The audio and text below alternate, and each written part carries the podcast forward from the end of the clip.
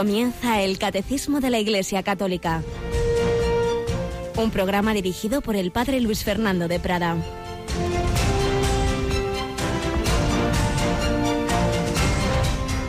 Alabados sean Jesús, María y José. Muy buenos días, muy querida familia de Radio María. Llegamos a este jueves, tercer día de la semana en que exponemos el catecismo. Ya sabéis, martes, miércoles y jueves de 8 a 9 de la mañana, una hora menos en Canarias un servidor pues tiene este privilegio de poder compartir con vosotros lo que nos enseña la Iglesia en el catecismo, es el catecismo de la Iglesia Católica.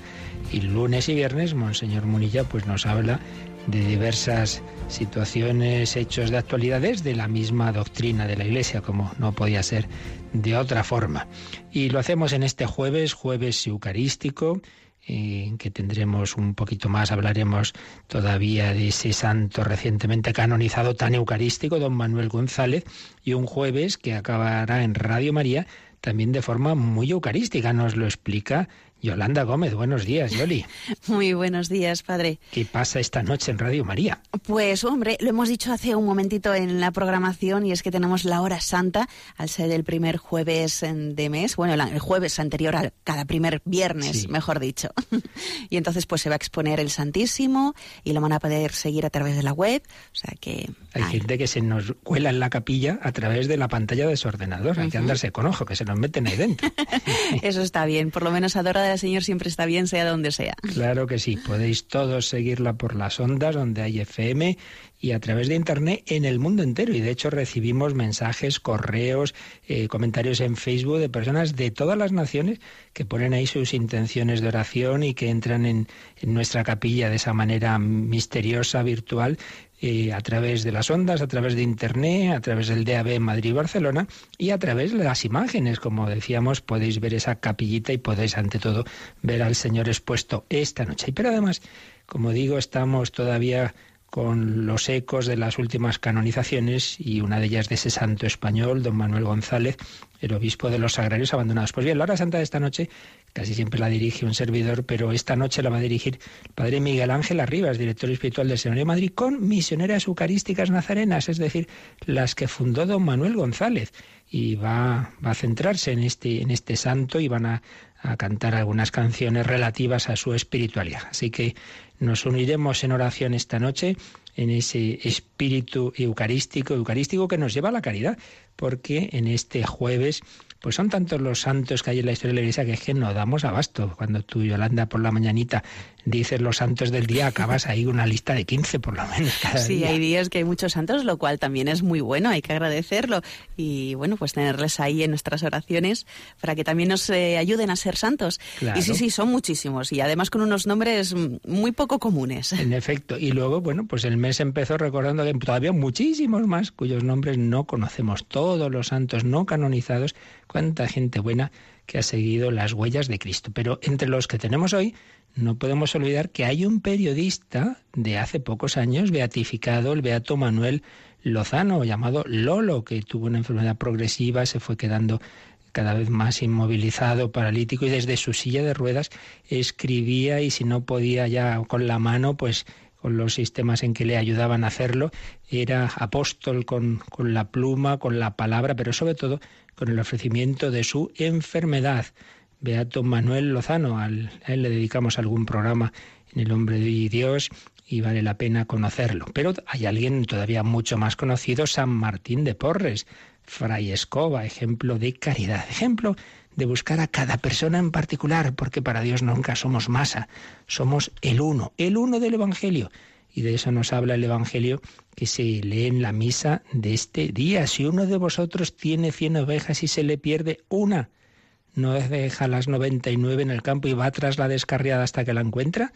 Este es el Evangelio. Dios no nos ve así en masa, ve a cada uno en particular. Te ve a ti, querido oyente Garán, me estás escuchando en tus circunstancias. Dios te persigue con amor, con misericordia. Y si andas descarriado, si has perdido la fe, la esperanza, el amor, la gracia de Dios, el Señor te está llamando y te llama de muchas formas, con sus inspiraciones interiores, con una palabra que te dice alguien, con una palabra que escuchas a través de la radio. ¿Cuántos testimonios tenemos de ello?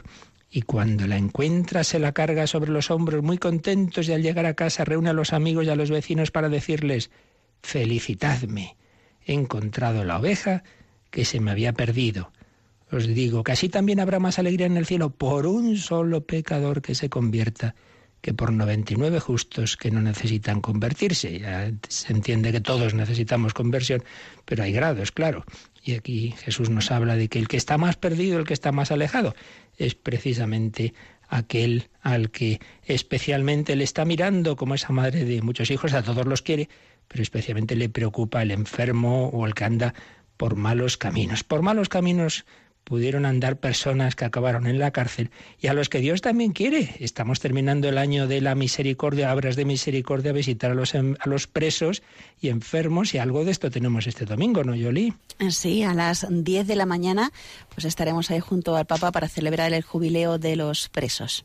Así que este domingo a las 10 también tenemos un momento muy especial. Pues nada, vamos adelante con tantos ejemplos y con esta palabra del Señor que nos busca cada uno de nosotros, ovejas perdidas, pero que a su vez quiere que le ayudemos, que le ayudemos a encontrar a tantas otras ovejas perdidas, como lo hizo San Martín de Porres, como lo hizo San Manuel González.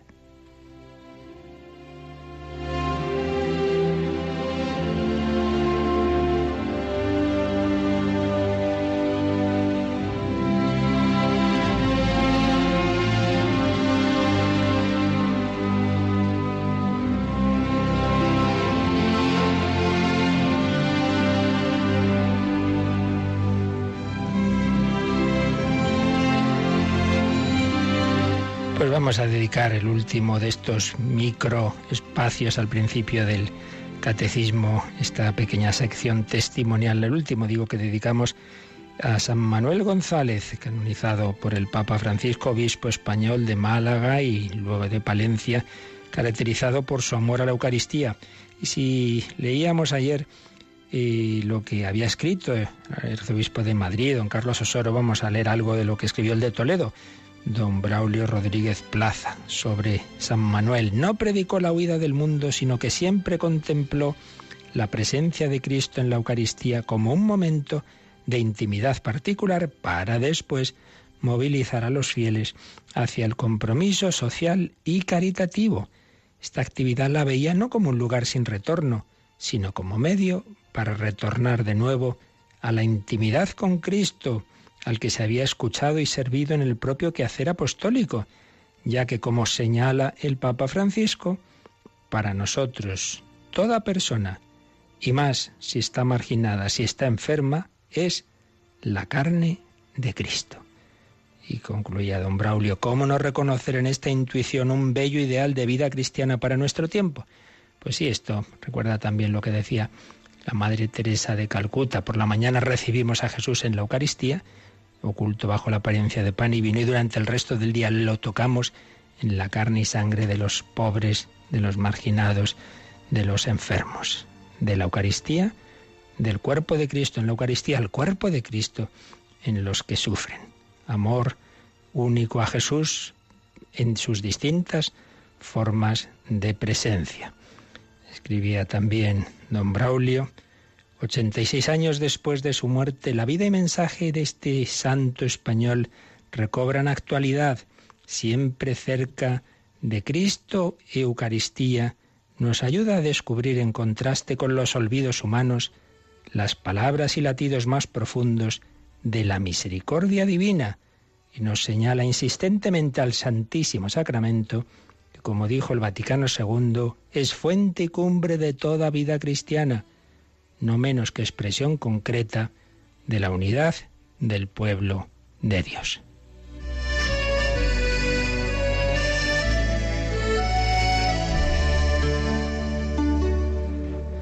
Precisamente el camino recorrido por Jesús hasta el extremo se hace presencia y memoria permanente para nosotros en este sacramento. Por eso nosotros, ante Jesús Eucaristía, Queremos renovar nuestra unión con Él y nuestro seguimiento, y lo hacemos manteniendo vivo su proyecto compasivo, como nos pide el Papa Francisco. Podremos realizar la experiencia de abrir el corazón a cuantos viven en las más contradictorias periferias existenciales que con frecuencia el mundo moderno dramáticamente crea. Y citaba también Don Braulio los obispos de la Comisión Episcopal de Pastoral Social. Cuántas situaciones de precariedad y sufrimiento existen en el mundo de hoy Cuántas heridas sellan la carne de muchos que no tienen voz, porque su grito se ha debilitado y silenciado a causa de la indiferencia de los pueblos ricos. Esto todavía es del Papa Francisco, pero luego decían los obispos, contemplando el misterio de la Eucaristía y configurados por él, trabajemos por una cultura de la compasión.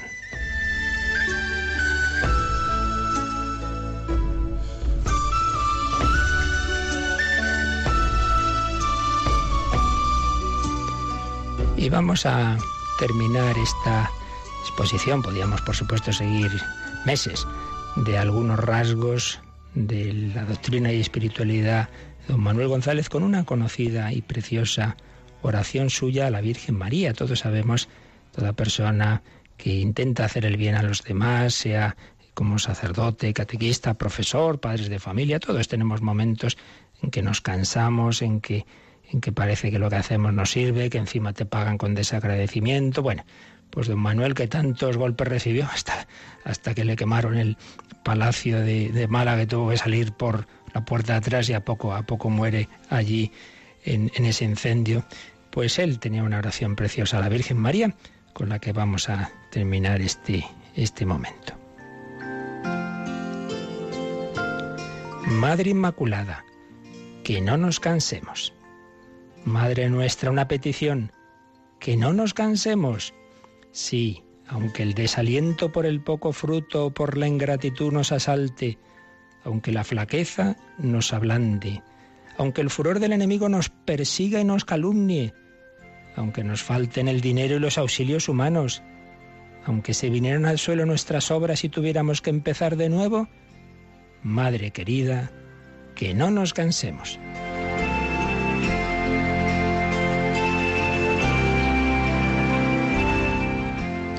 firmes, decididos, alentados, sonrientes siempre, con los ojos de la cara fijos en el prójimo y en sus necesidades para socorrerlos, y con los ojos del alma fijos en el corazón de Jesús que está en el sagrario. Ocupemos nuestro puesto, el que a cada uno nos ha señalado Dios. Nada de volver la cara atrás, nada de cruzarse de brazos, nada de estériles lamentos. Mientras nos quede una gota de sangre que derramar, unas monedas que repartir, un poco de energía que gastar, una palabra que decir, un aliento de nuestro corazón, un poco de fuerza en nuestras manos o en nuestros pies que puedan servir para dar gloria a Él y a ti y para hacer un poco de bien a nuestros hermanos. Madre mía, por última vez, morir antes que cansarnos. Amén.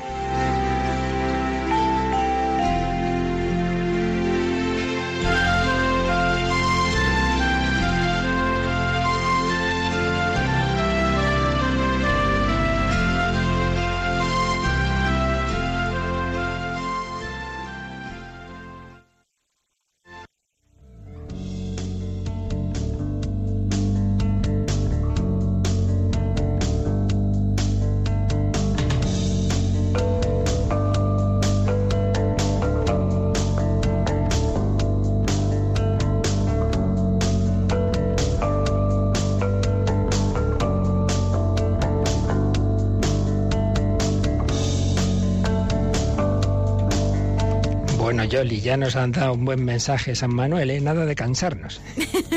Poco complicado, pero hay que intentarlo, ¿no? Bueno, se puede cansar el cuerpo, pero el alma, el espíritu siempre con ilusión, ¿te parece? Venga, eso sí que me parece. Pues vamos adelante, cogemos el catecismo y en vez de decir, uy, que ya estoy muerto de sueño, nada, nada.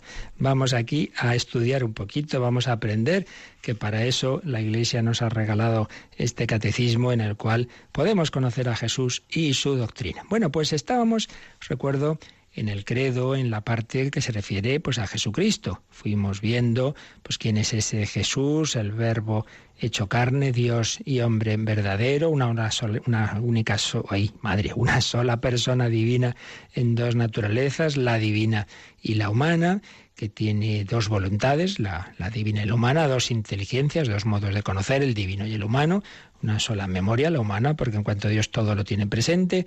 Bien, este es el misterio de Cristo, un, Jesús que fue viviendo la vida humana desde el principio hasta el final, por eso fuimos viendo los misterios de la infancia, de la vida oculta, de la vida pública, eh, vimos un poco la predicación de Jesús, el anuncio del reino de Dios, por supuesto cómo fue tentado, la transfiguración, bueno, y todo ello pues nos llevaba ya a este artículo del credo que dice Jesucristo padeció bajo el poder de Poncio Pilato, fue crucificado, muerto y sepultado. Y para ir eh, adentrándonos en, el misterio de, la pasión, de la muerte y luego resurrección, primero vimos este párrafo Jesús e Israel, porque esa pasión de Cristo tiene lugar en un contexto de, signo de contradicción, como había anunciado Simeón a la Virgen María, Jesús iba a ser signo de contradicción y esa contradicción ya se ve a lo largo de su vida pública, pues como hay quien le sigue, quien le ama, quien cree en él, pero también hay quien le rechaza. Y como ese rechazo y esas diatribas que aparecen en los evangelios que Jesús tiene, pues eh, se basaban sobre todo en unos puntos de discusión que fuimos viendo estos días pasados. La relación entre Jesús y la ley de, de, Dios que se había revelado al pueblo de Israel, Jesús y el templo de Jerusalén y sobre todo, y aquí es donde realmente está la clave, esa, esa relación entre ese Jesús, ese hombre, ese maestro, aparentemente un hombre sin más, pero que progresivamente va indicando que él está al mismo nivel de Dios. Su identidad no es meramente una identidad de un gran profeta, sino una identidad divina. Por eso perdona pecados, por eso dice que Él está por encima del sábado, del templo, Él es más que los profetas, antes que Abraham existiera, existo yo, en fin, fue dando esas indicaciones que llevaban a la conclusión, pero bueno, este hombre se hace Dios. Bueno, pues o lo es y lo demostraba con sus milagros y con esa vida y doctrinas sobrehumanas, pero sobre todo con esos gestos, esos signos, dice San Juan, que solo Dios puede hacer, o es un impostor. Si es un impostor y que lo que está diciendo son blasfemias, pues según la ley que tenían, pues había que matarlo. Entonces, toda esa oposición a, a Jesús lleva a ese proceso, a ese proceso en el Sanedrín, donde llega el momento decisivo en que Caifás le dice, pero vamos a ver, en nombre de Dios, dinos, ¿eres o no eres el Mesías? Y Jesús dice que no solo es el Mesías, sino que veréis al Hijo del Hombre sentado a la derecha del poder, es decir, de Dios. Eso era definitivamente afirmar su identidad divina, entonces ha blasfemado y va a ser la condena a muerte. Pero eso eran esos dirigentes, no quiere decir ni mucho menos que todo el pueblo judío como tal rechazar a Jesús. Y como hemos repetido bastantes veces, para empezar, Jesús, la Virgen, los apóstoles eh, son todos judíos y, los primeros cristianos son todos judíos. Pero es verdad que las autoridades, la mayor parte de, ellas, pues van a ser responsables en ese nivel humano de esa condena de Cristo. Digo en ese nivel humano porque en definitiva era un plan de Dios en que su Hijo eterno hecho carne iba a ofrecer su vida en reparación por los pecados de toda la humanidad. Pero vamos a ver un poquito cómo fue ese proceso de Jesús. Por eso pasamos ya al párrafo 2, que se titula Jesús murió crucificado. Y a su vez, el primer apartado de este párrafo es el proceso de Jesús, cómo fue ese proceso de Jesús. Y a su vez tenemos un titulillo, un ladillo, se dicen términos periodísticos, que se titula así, Divisiones de las autoridades judías respecto a Jesús. Ya algo de esto vimos en los párrafos anteriores, bastante, ya lo fuimos indicando, pero aquí viene resumido cómo las autoridades judías estaban divididas, no, no es que todas, todas, todos ellos estuvieran contra Jesús. Pues vamos a leerlo, Yolanda, en este número capicual 595. Entre las autoridades religiosas de Jerusalén, no solamente el fariseo Nicodemo o el notable José de Arimatea eran en secreto discípulos de Jesús, sino que durante mucho tiempo hubo disensiones a propósito de él, hasta el punto de que en la misma víspera de su pasión, San Juan pudo decir de ellos que un buen número creyó en él, aunque de una manera muy imperfecta. Eso no tiene nada de extraño si se considera que al día siguiente de Pentecostés multitud de sacerdotes iban aceptando la fe, y que algunos de la secta de los fariseos habían abrazado la fe, hasta el punto de que Santiago puede decir a San Pablo que miles y miles de judíos han abrazado la fe y todos son celosos partidarios de la ley. Bien, pues simplemente como veis es un número que está lleno de citas, citas del Nuevo Testamento, que confirman que hubo una división en las autoridades judías, que no es como a veces pensamos todos en bloque condenaron a Jesús, no. Entonces vamos a releerlo fijándonos ya en algunas de las citas bíblicas que pone aquí el, el catecismo. Entre las autoridades religiosas de Jerusalén, no solamente el fariseo Nicodemo o el notable José de Arimatea eran en secreto discípulos de Jesús. Recordad que estos personajes aparecen en el momento en que Jesús ha muerto, pues eh, colaboran en ese coger el cadáver, en ese llevarle a la tumba precisamente de, de José de Arimatea. Nicodemo se nos ha contado esa entrevista nocturna que tuvo con Jesús, nocturna porque era en secreto discípulo de Jesús. Él escuchaba a Jesús, pensaba que sí que lo que decía era verdad, que venía de Dios, pero tenía su miedo, porque claro, declararse por, por Jesús en aquel momento era pues que le podían expulsar del Sanedrín, en fin, era un, discípulo a medias, como tantas veces lo somos nosotros, pero en cualquier caso no era contrario a Jesús, sino todo lo contrario. Pero dice el catecismo que no solo, no solo estos dos personajes que ya, que ya conocemos, sino que durante mucho tiempo, dice, hubo disensiones a propósito de él. Entonces vienen aquí un par de citas. Juan 9, 16 y capítulo 10 de San Juan 19. Vamos a ver qué dicen estos textos. Juan 9, 16. Algunos fariseos decían, este hombre no viene de parte de Dios, pues no guarda el sábado. Pero otros replicaban, ¿cómo puede un pecador realizar señales como estas? Y había división entre ellos. ¿Veis? Entre los mismos fariseos que a veces pensamos que todos eh, se oponían a Jesús, no, no, no es verdad. Eh, dudaban, unos decían, pues no puede ser, porque no guarda el sábado, un hombre que no guarda el sábado no puede venir de Dios. Y otro dice, pero hombre, si es un pecador, un pecador, ¿cómo puede hacer milagros? Pues, pues será. O sea que había, había división entre ellos. Y luego el otro, el de Juan, el otro texto citado, Juan 10, eh, vamos a coger desde el versículo 18.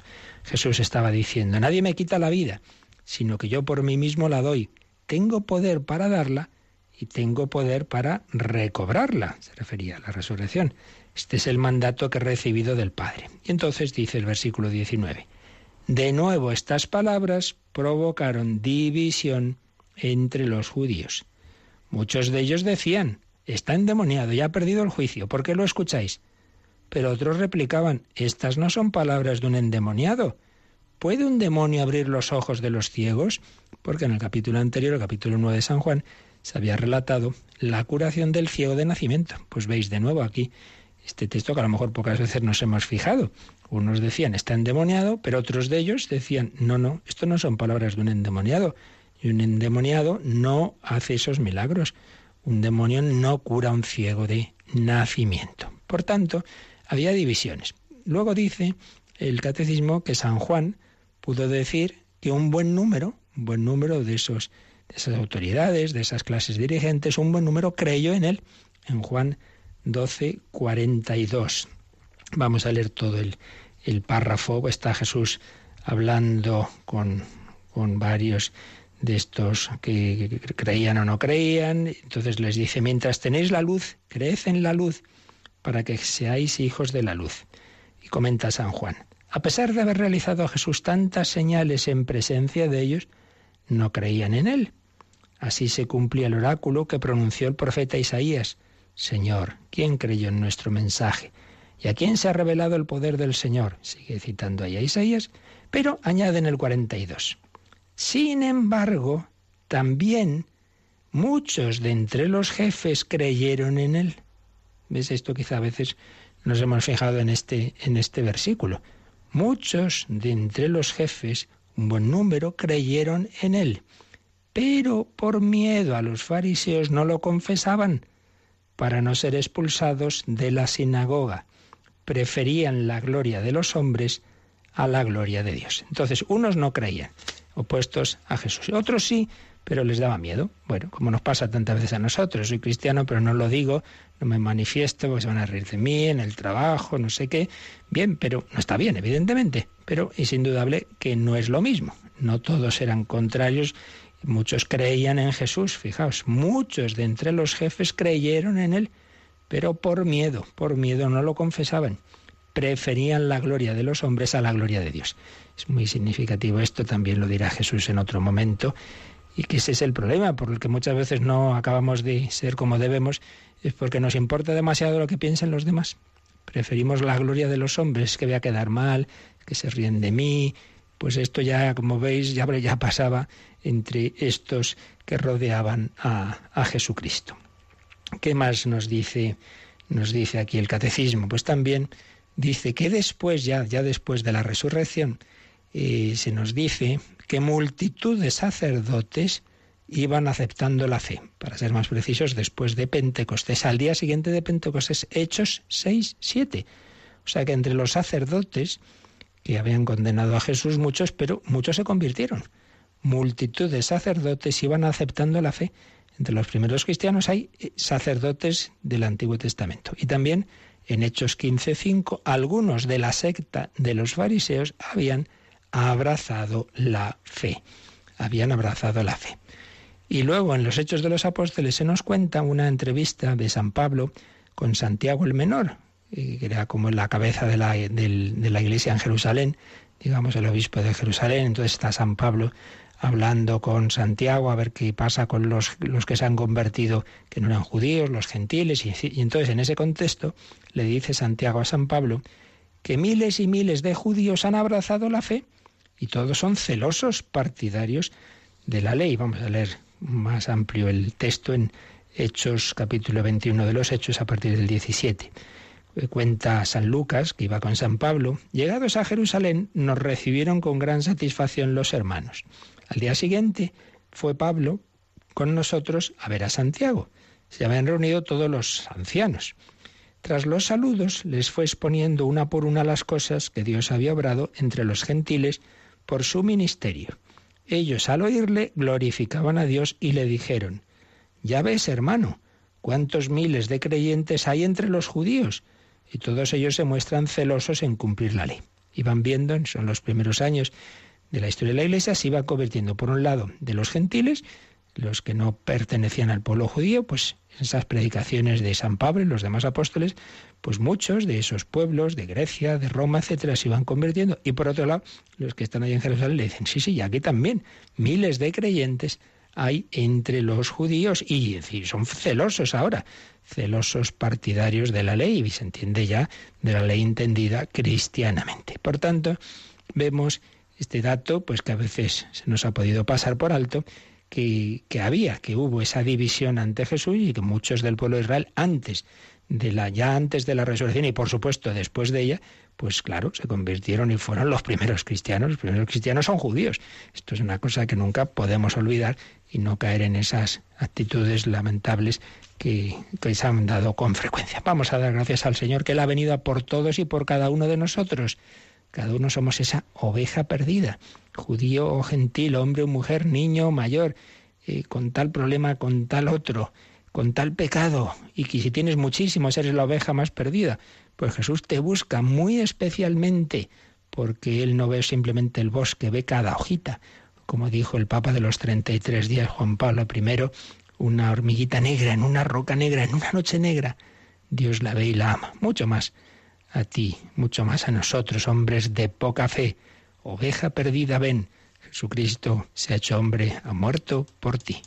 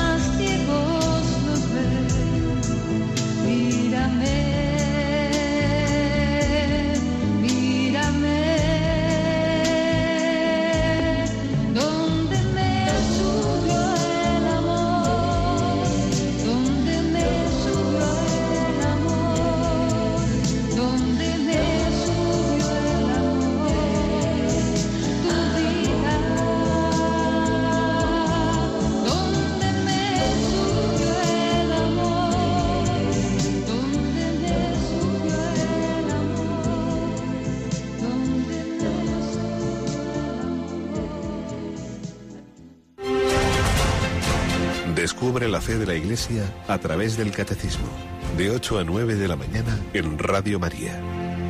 El amor subió a Jesús a la cruz para conquistar a las ovejas perdidas sin quitarnos la libertad, atrayéndonos por amor. Cuando yo sea elevado sobre la tierra, atraeré a todos hacia mí. División de las autoridades judías, división del pueblo judío en torno a Jesús, nos lo sigue explicando el siguiente número el 596. Lo leemos. Las autoridades religiosas de Jerusalén no fueron unánimes en la conducta a seguir respecto de Jesús. Los fariseos amenazaron de excomunión a los que le siguieran, a los que temían que todos creerían en él y vendrían los romanos y destruirían nuestro lugar santo y nuestra nación. El sumo sacerdote Caifás les propuso profetizando Es mejor que muera uno solo por el pueblo y no que perezca toda la nación. El Sanedrín declaró a Jesús reo de muerte, como blasfemo, pero habiendo perdido el derecho a condenar a muerte a nadie, entregó a Jesús a los romanos, acusándole de revuelta política, lo que le pondrá en paralelo con Barrabás, acusado de sedición. Son también las amenazas políticas las que los sumos sacerdotes ejercen sobre Pilato para que éste condene a muerte a Jesús. Así, en este número 596, el Catecismo nos ha sintetizado cómo fue ese final, ese proceso de Jesús. Después de decir que había división entre ellos, las autoridades no eran unánimes, eh, pero claro, eran unas situaciones difíciles. Había quien había amenazado de excomunión a los que siguieran a Cristo.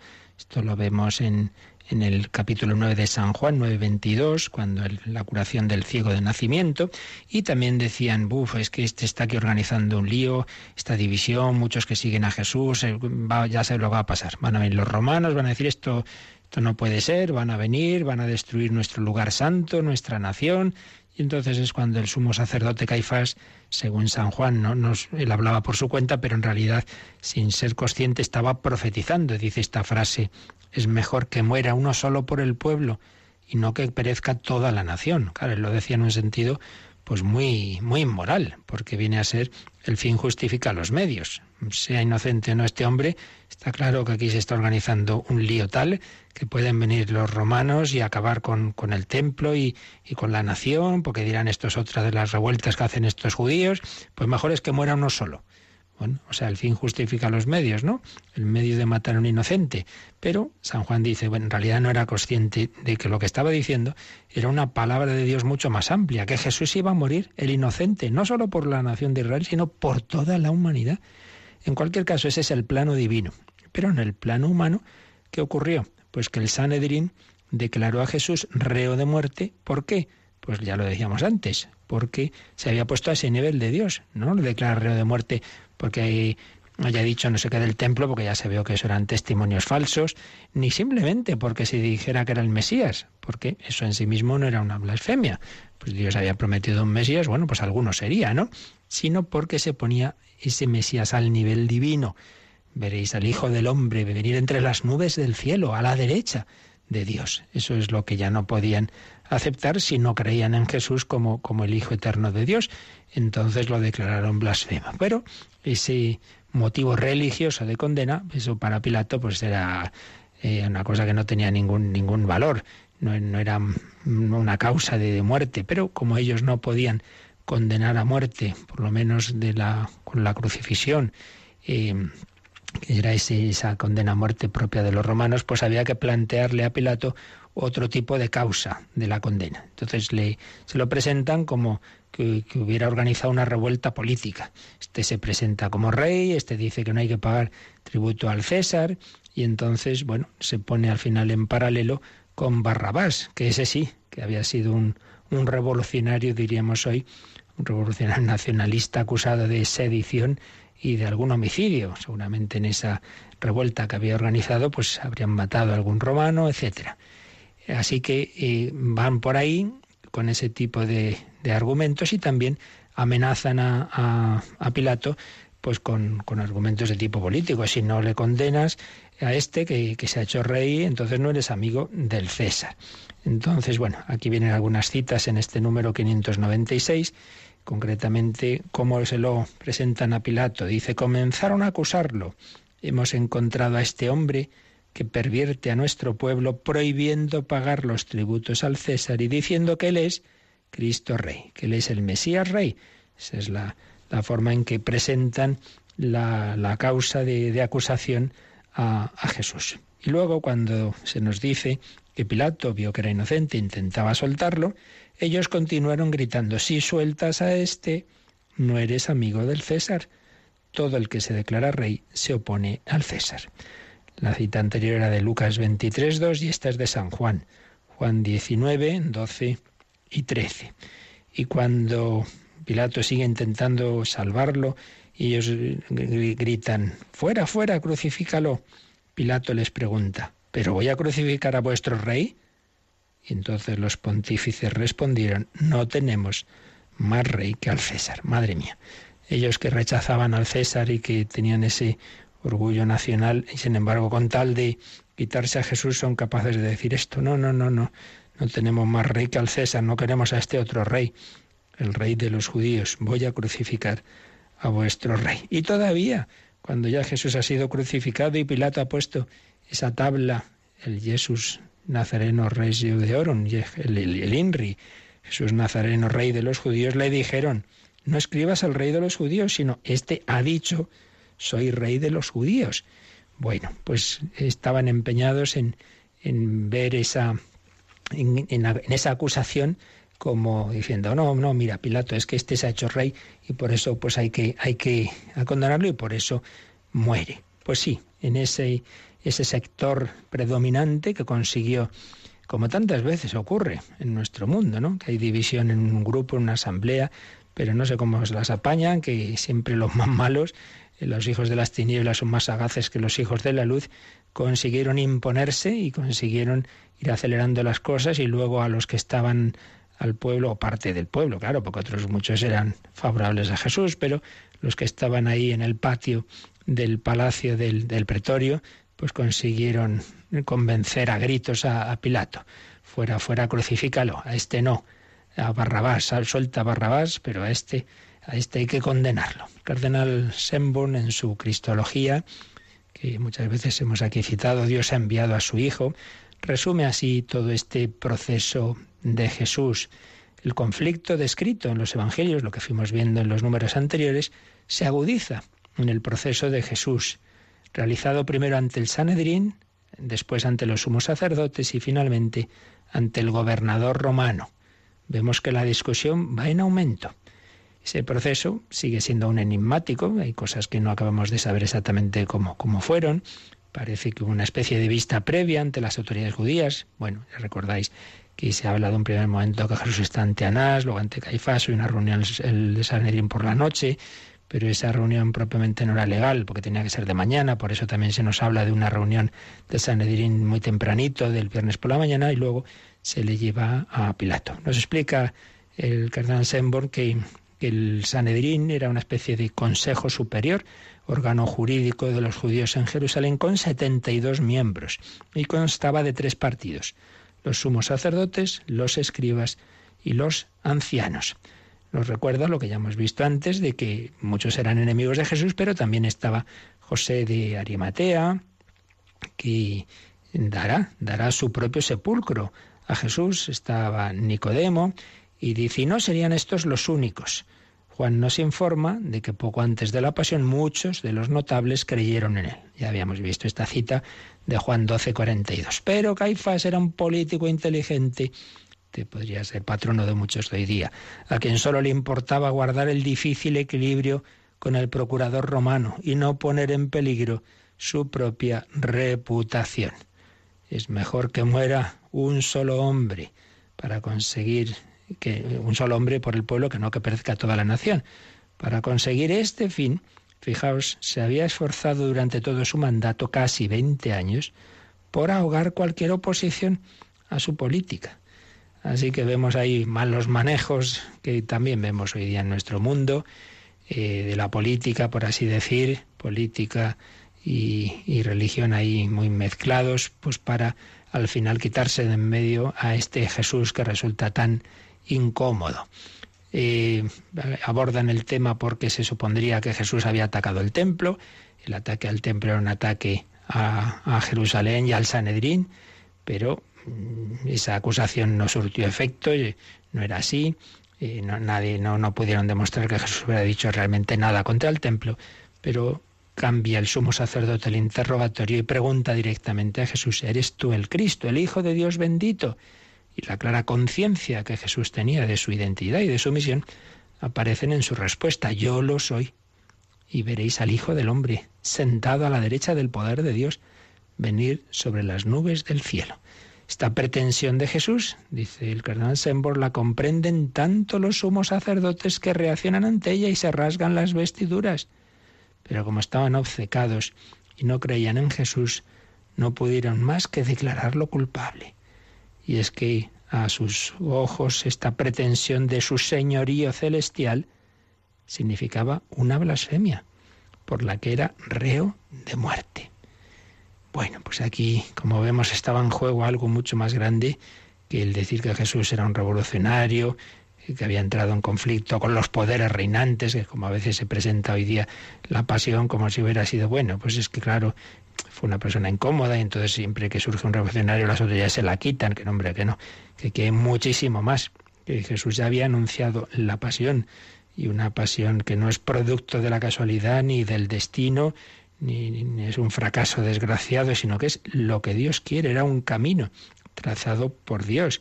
Dirá eh, San Pedro en Hechos 2.23 que son un acontecimiento ocurrido según designio y previo conocimiento de Dios.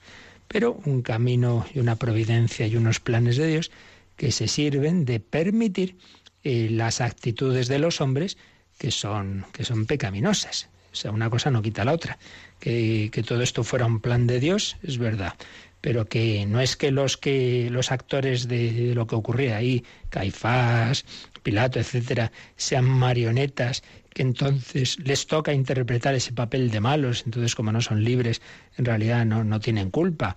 Pues eso no es verdad. Hay algunas obras por ahí que presentan de esta forma, ¿no? Y por ejemplo, como que Judas dijera, claro, es que a mí me ha, me ha tocado hacer esto, yo, yo no quería, yo no quería eh, traicionarle, pero claro, es, es, el papel que me ha tocado. Pues no, eso, eso, eso no es así, sino que, que haya un plan de Dios no quita la libertad, la libertad de los hombres. Bien, pues esto es lo primero que nos expone aquí el, catecismo al hablar del proceso de Jesús, cómo fue ese proceso, cómo se dividieron las autoridades respecto de Jesús y el siguiente paso es algo que hemos venido diciendo en todos estos ya en los números anteriores, pero que hay un número que explícitamente insiste en esta idea. Los judíos no son responsables colectivamente de la muerte de Jesús. ¿Quién mató a Jesús? Los judíos. No, no, calma. Esto es otra cosa, primero porque ya hemos visto que hay una división entre ellos y que también eran judíos los apóstoles y la Virgen y por tanto cuidado con hacer una, una generalización. Pero segundo, porque en realidad los responsables de la muerte de Jesús somos todos los hombres. Esto lo veremos con calma ya el próximo día, pero vamos a leer el número, es un número un poquito largo, Vamos a terminar leyendo este número tan importante. Los judíos no son responsables colectivamente de la muerte de Jesús, nos lo expresa el número 597 del Catecismo. Teniendo en cuenta la complejidad histórica manifestada en las narraciones evangélicas sobre el proceso de Jesús, y sea cual sea el pecado personal de los protagonistas del proceso, Judas, el Sanedrín, Pilato, lo cual solo Dios conoce, no se puede atribuir la responsabilidad del proceso al conjunto de los judíos de Jerusalén, a pesar de los gritos de una muchedumbre manipulada y de las acusaciones colectivas contenidas en las exhortaciones a la conversión después de Pentecostés. El mismo Jesús, perdonando en la cruz, y Pedro, siguiendo su ejemplo, apelan a la ignorancia de los judíos de Jerusalén e incluso de sus jefes. Menos todavía se podría ampliar esta responsabilidad a los restantes judíos en el tiempo y en el espacio, apoyándose en el grito del pueblo, su sangre sobre nosotros y sobre nuestros hijos, que equivale a una fórmula de ratificación. Tanto es así que la Iglesia ha declarado en el Concilio Vaticano II lo que se perpetró en su pasión no puede ser imputado indistintamente a todos los judíos que vivían entonces ni a los judíos de hoy. no se ha de señalar a los judíos como reprobados por Dios y malditos como si tal cosa se dedujera de la Sagrada Escritura. Bien, pues como veis un número largo, pero muy importante para no caer en ese error que lamentablemente a veces se cayó, como sea, no, fueron los judíos los culpables. Oiga, oiga, eso es quitarnos nosotros la responsabilidad.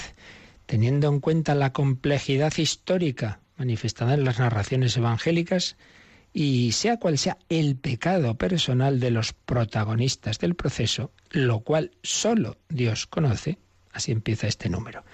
¿Qué responsabilidad, qué culpabilidad tuvo cada uno? Judas, Sanedrín, Pilato, Caifás, solo Dios lo sabe.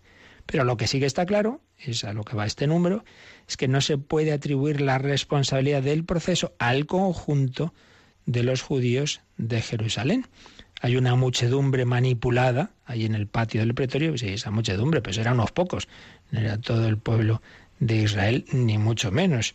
Dice, cita aquí el Catecismo Marcos 15:11, que dice lo siguiente, los pontífices soliviantaron al pueblo para que les soltara más bien a Barrabás, cuando Pilato dice, bueno, digo yo que escogerán la libertad de Jesús y no la de Barrabás, pero pues pasa lo que pasa hoy día, mucha democracia, mucha historia, pero un pueblo manipulado a través de medios de comunicación y de tantas formas al final acaba los, los que manipulan, manipulan todo consiguen que la gente diga lo que, lo que quieren ellos que digan, y es lo que pasó aquí. Una muchedumbre manipulada. A pesar de esos gritos y a pesar de que es verdad que hay en las exhortaciones a la conversión después de Pentecostés los apóstoles, San Pedro en particular, San Pablo, pues claro, también dicen, oye, que hicisteis esto, que condenasteis al inocente, que hicisteis esto y lo otro, pero también, ya lo veíamos otro día, Jesús había dicho, Padre, perdónalos porque no saben lo que hacen, y también hay discursos de San Pedro, como en Hechos 3.17, que dice, bueno, en vuestras, vosotros y vuestras autoridades no, no eran conscientes, no sabían realmente lo que estaban haciendo. Entonces nos dice el catecismo que no podemos apoyarnos en esa frase que dicen los que estaban ahí en el patio del pretorio, su sangre sobre nosotros y sobre nuestros hijos, para ampliar la responsabilidad a todos los, los, judíos en la historia. decir, no, pues estos son los responsables. No, no. Y entonces cita el catecismo un párrafo de la Nostra Aetate, declaración del Concilio Vaticano II, donde se dice lo que se perpetró en su pasión no puede ser imputado indistintamente a todos los judíos que vivían entonces. Hemos dicho que había muchos partidarios de Jesús, empezando, lo digo una vez más, por sus propios apóstoles y discípulos. No se puede imputar a todos ellos, pero mucho menos a los judíos de hoy, claro. No se ha de señalar a los judíos como reprobados por Dios y malditos, como si tal cosa se dedujera de la Sagrada Escritura. Nada de eso.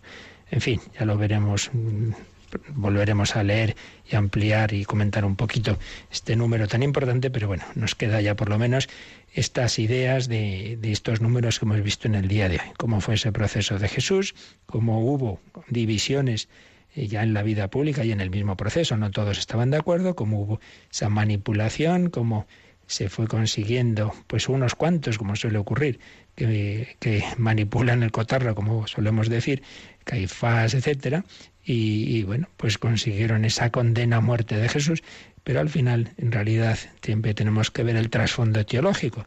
Dios permitió esos pecados, que solo Dios sabe la responsabilidad de cada uno, pero para que se cumpliera un plan, un plan de salvación. Cristo nos iba a salvar a todos y cada uno. Iba a obtener el perdón de nuestros pecados, iba a aceptar la muerte para que la muerte no tuviera la última palabra, para que venciendo la muerte con su resurrección, nos abriera la puerta y pudiéramos cantar como esa canción tan bella. La muerte no es el final que ahora vamos a escuchar, porque Jesús nos ha salvado a todos. Su muerte nos ha redimido a nosotros de la nuestra, no porque nos la quite, sino porque la ha convertido en una puerta hacia la vida eterna. Le damos gracias a Jesús que aceptó la injusticia de ser contado entre los malhechores y en estos minutos últimos, pues los hacemos así en oración, los convertimos en acción de gracias y también para el que lo desee, alguna consulta, alguna pregunta, pues lo podéis hacer ahora. Participa en el programa con tus preguntas y dudas. Llama al 91 153 8550. También puedes hacerlo escribiendo al mail catecismo arroba radiomaria.es. Catecismo arroba radiomaria.es.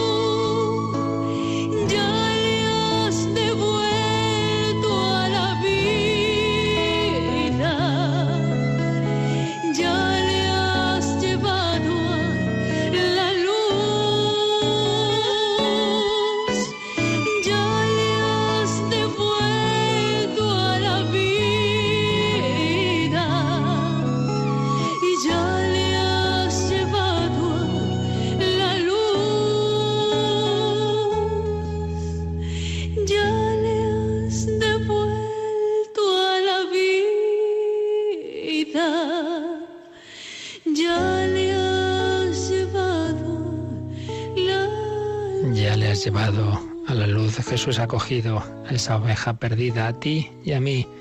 Nos quiere llevar al cielo, hay que decir que sí, hay que responder. ¿Tenemos alguna llamada, Yoli? Sí, nos ha llamado Jesús García de Madrid y pregunta en qué casos una persona puede quedar apartada o fuera de la Iglesia Católica.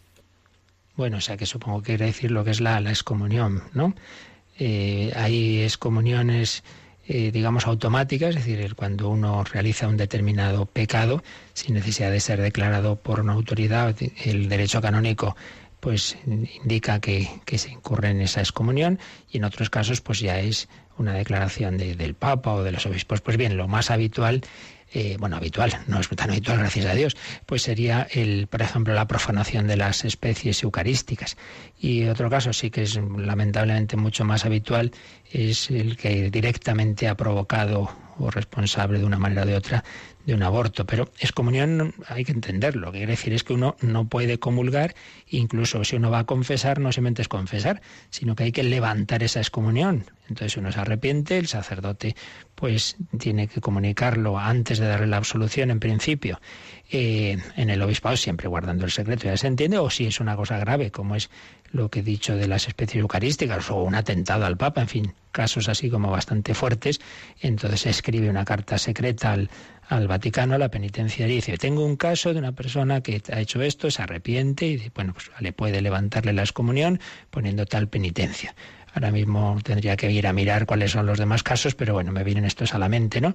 La más habitual en nuestro mundo, por desgracia, el, aborto y, el menos habitual, pero, pero que también se da en sectas satánicas, etcétera, ese tipo de sacrilegios y profanaciones. ¿Algo más? Sí, Antonio de Mallorca pregunta si una persona que tenga 90 años tiene o no tiene de qué confesarse. Hombre, no es tener o no tener 90 años. Yo conozco personas de 90 años que tienen la cabeza mejor que yo, desde luego. O sea que primero no es un tema de edad. Y ahora, si ya se dice, mira, no es que es una persona que realmente no tiene ya ninguna conciencia, hombre, pues claro, si, no, si uno no tiene ya libertad, eh, sin libertad no hay pecado. Pero siempre uno puede decir, bueno, me arrepiento en general de todos mis pecados, mis impaciencias, algo tenemos todos. Claro, si es que uno no ha perdido totalmente la cabeza, si es totalmente, pero yo dudo que uno haya perdido totalmente la cabeza. Y yo conozco mucha gente de más de 90 años y que la tiene bastante bien. ¿Alguna cosita más? Y él mismo, Antonio, también dice, y aunque el mundo lo ve normal, dos personas pueden o no pueden convivir sin casarse. Mm, dos personas pueden o no pueden convivir, casarse. Si lo que quiere decir es eso, que tienen una relación sexual sin matrimonio, pues desde luego no es lo que no es lo que nos presenta el Señor, ¿verdad? Y que nos enseña la Iglesia. Pues no, no está bien, sin entrar ahora en el juicio personal de cada uno, pero en sí mismo no es algo conforme a la, a la moral cristiana. Bueno, se nos ha ido el tiempo. Yo recuerdo esta noche, hora santa a las 11, ante el Santísimo Sacramento. La bendición de Dios Todopoderoso, Padre, Hijo y Espíritu Santo, descienda sobre vosotros. Alabado sea Jesucristo.